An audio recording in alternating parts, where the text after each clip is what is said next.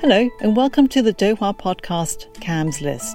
Dui Hua advocates for at risk detainees in China and is the only NGO that can submit prisoner lists directly to the Chinese government and receive written responses. For over two decades, Dui Hua has collected the names of at risk detainees and conducted human rights dialogue directly with the Chinese government. About 15 years ago, Dui Hua expanded its mission of human rights dialogue with China to include juvenile justice and women in prisons. I'm your host, Sze Wah Leong. In this episode of Kamm's List, we're going to be talking to Dui Hua founder John Kamm about his involvement with Father Giancarlo Politi, a Catholic priest living in Hong Kong in the early 1990s, and the release of Father Li Fangchun. Hello, John. Hello, Sze Wah. Thank you for doing this. Before we start, I wanted to bring up something that's been in the news recently the sentencing of Professor Rahile Dawut in Xinjiang. So on uh, September the 9th, I uh, saw uh, a document written by a senior Chinese official. This document uh, concerned the sentencing of uh, Professor Rahile Dawut. Earlier, I had been told back in early 2019 uh, that she had been tried uh, for splitism, which is a crime of endangering state security. But we didn't know what the sentence was. So this document revealed for the first time that, in fact, she had been sentenced to life in prison. So we set to work. Uh, working with the family and with others uh, who are knowledgeable of the situation, and we crafted a press statement. That statement was released on September the 21st. And since then, the response has been incredible. Why was that? One reason is, well, of course, how can it be that she was, in fact, tried and sentenced sometime in 2019, but here it is, 2023, and we still we didn't know what the result of, of the trial. That's that's one reason. Another reason uh, is that uh, she was uh, very much in the good graces, if you will, of the Chinese government. She uh, had received awards, grants from the Ministry of Culture. She had met Jiang Zemin. She really was considered, and she was very apolitical. In a case like this, what does Dui Hua do next? It's very important that we not forget her, that we continue to raise her name, continue to press for information. The only thing we know is that she was sentenced to life in prison. As you said, John, it's really important to remember people whose human rights have been denied by the system. And that brings us to your story, The Two Good Priests. The story of the Two Good Priests is about John's involvement with Father Giancarlo Politi and the release of Father Li Fangchun. Father Politi was an Italian missionary who first went to Hong Kong in the 1970s, working out of Yuen Long and Tsuen In the 1980s, he began traveling widely in China, documenting the Catholics there. John, how is it that you came to work with Father Politi? My first intervention, as listeners may recall, was in 1990 when I was the president of the American Chamber of Commerce.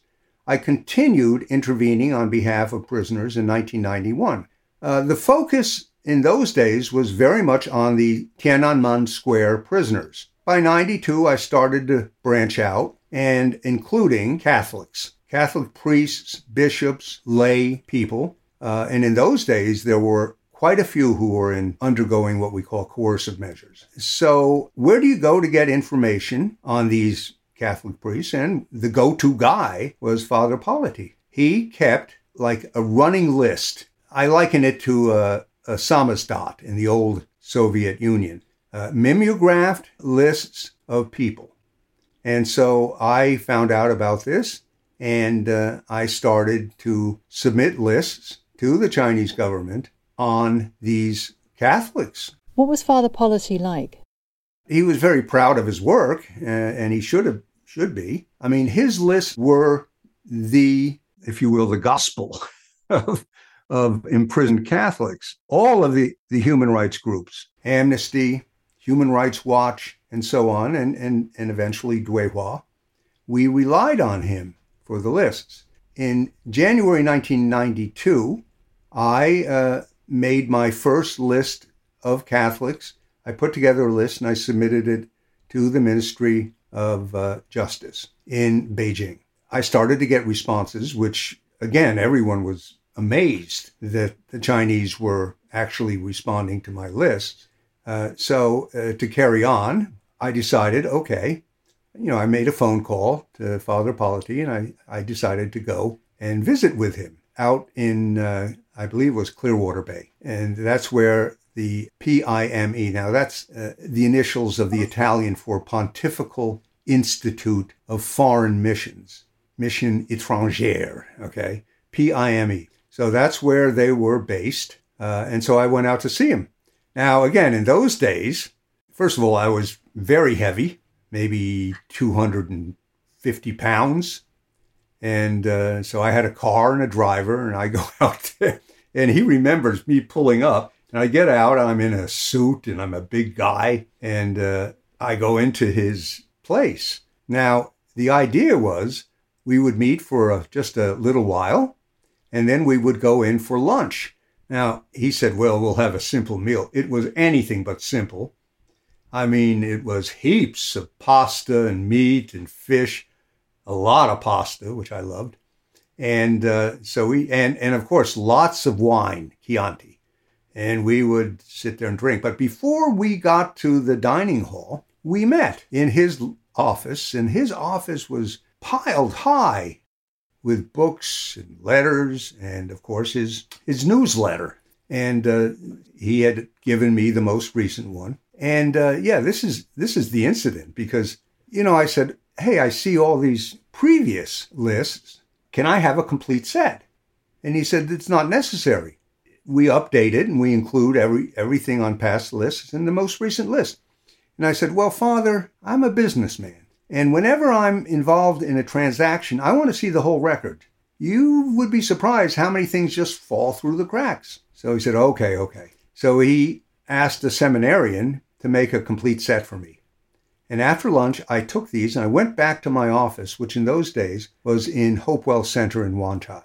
And uh, so I took all of them and I started to go through. And then I discovered that this father, Li Fangchun, had slipped off the list. So, yes, I put it right back on and I made a special inquiry to the Ministry of Justice. They came back. They were very surprised I was asking about this guy. And uh, this is this has been true to the present day. If you ask the Ministry of Justice for information on a prisoner, they go down to the provincial prison bureau, and the prison bureau asks the prison itself, "What's happened to this guy?" Now the prison is wondering, "What is this all about?" Of course, the prison bureau and the ministry doesn't tell the prison what this is about, so they have to think what's going on. So anyway, the prison gets this request for Li Fangchun, and takes a while. And uh, the next time I hear from the Ministry of Justice, very abrupt, he's been released. Around the time I asked about him, he was he was released.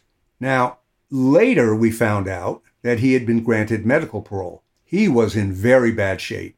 Apparently, he couldn't even remember that he had been a priest. He couldn't walk.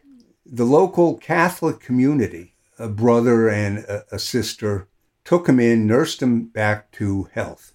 Where this was taking place was uh, in Shangqiu, uh, and uh, very Catholic area of, of, of, China. And what did Father Politi do next? He made a point to uh, travel up there to meet with the father. Who was Father Li Fangchun?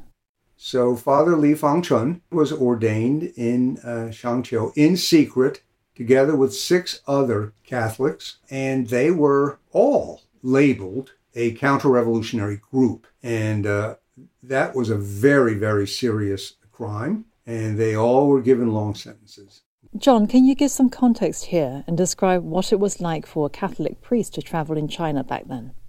Very dangerous. First of all, he, he couldn't wear his collar, so he had to wear a suit with a tie. He had to look like uh, some kind of a foreign businessman. He would take these trips up to China to find out what was happening. Uh, he could have, well, at the very least, he, he would have been expelled. He probably would have been held in detention, and God knows what else would happen to him. So he travels up there and he meets with the brother and the sister and Father Li, and uh, they decide uh, they will go back to his home village okay, which is about 20 kilometers uh, from Shangqiu. I don't know the name of the village even. So he, he goes up there. And then when he came back, he told me what happened. They get in a car, they find a driver, probably a local Catholic, and they take off. But it took quite a while. It may not have been in Shangqiu. Since he was held in Kaifeng prison, it was probably close to Kaifeng. So anyway, it takes several hours, and on the road, Father Politi, who, spoke very good Chinese, by the way, both Cantonese and Mandarin, and so uh, he explains to Father Li Fangchun my involvement, what happened, you know, how was it that this Catholic businessman played such a role in his release. And you know, Father Li was very emotional. He was he was weeping. Uh, but as the car approached his home village, you could see the spire of the Catholic church was still there. Now it may not have been being used, but it was there. So as they approach, Father Li orders the driver to stop, and um, he stops. He he gets out of the car and he starts running towards the church in the distance, running like a, a child. He gets there, he falls down on his knees, and uh, a local Catholic comes out, says, Okay, we're going to take care of him now, but you got to get out of here. He says this to Father Politi. He says, You need to leave right now. Otherwise, we'll all get in trouble, and you'll get in trouble. So that was it. Father Politi left. And he never saw Father Li again, did he? That's correct. He never saw him again. And um, he found out that Father Li had died of a heart attack uh, not long after they had seen each other. And as for Father Politi, you know, the Chinese government was very unhappy with him, not only for his trips to China, and I'm sure they found out, you know, with the surveillance, they found out, but more to the point, he had managed to release some photographs of a Catholic bishop who had died uh, in custody. They showed his body lying on a slab with multiple bruises all over his body. And Father Politi released those, and they wound up being published, and the Chinese government was furious. So uh, the word got out, and he was relieved of his pastoral duties, as they say. So he returned to Milan uh, which is where PIME uh, was based. Now, years go by, and uh, my son Rennie goes to Milan and films him. And I think you may have seen that. But in any event, uh, he tells all these stories and uh, how I got involved and what he remembers about me. And of course, the whole story of Father Li. Why has this particular story stayed with you? I was raised as a Catholic. I was an altar boy uh, to Father Mulligan. And so, you know, I, I felt close to the church. And when I had a chance to start intervening on behalf of Catholics, I did. That's what happened. In 2018, there was an agreement between China and the Vatican that would let the Pope choose the bishops in China. Do you think the situation has changed much for Catholics there? Well, uh, it's quite controversial, but it appears that several Catholic uh, bishops who were members of the Catholic Patriotic Church, uh, which is the government sponsored Catholic Church, were in fact made bishops. They were priests and they were made bishops without getting the approval of the Vatican. So, sorry to say, that this uh, particular agreement, and there have been others, has not been honored uh, by the Chinese government. John, thanks for sharing your story with us today. Thank you, Sze Wah, and thank you to all the listeners. If you'd like to learn more about John's work, visit www.duihua.org. And remember, if you want the latest news and stories from Dui Hua, subscribe to us.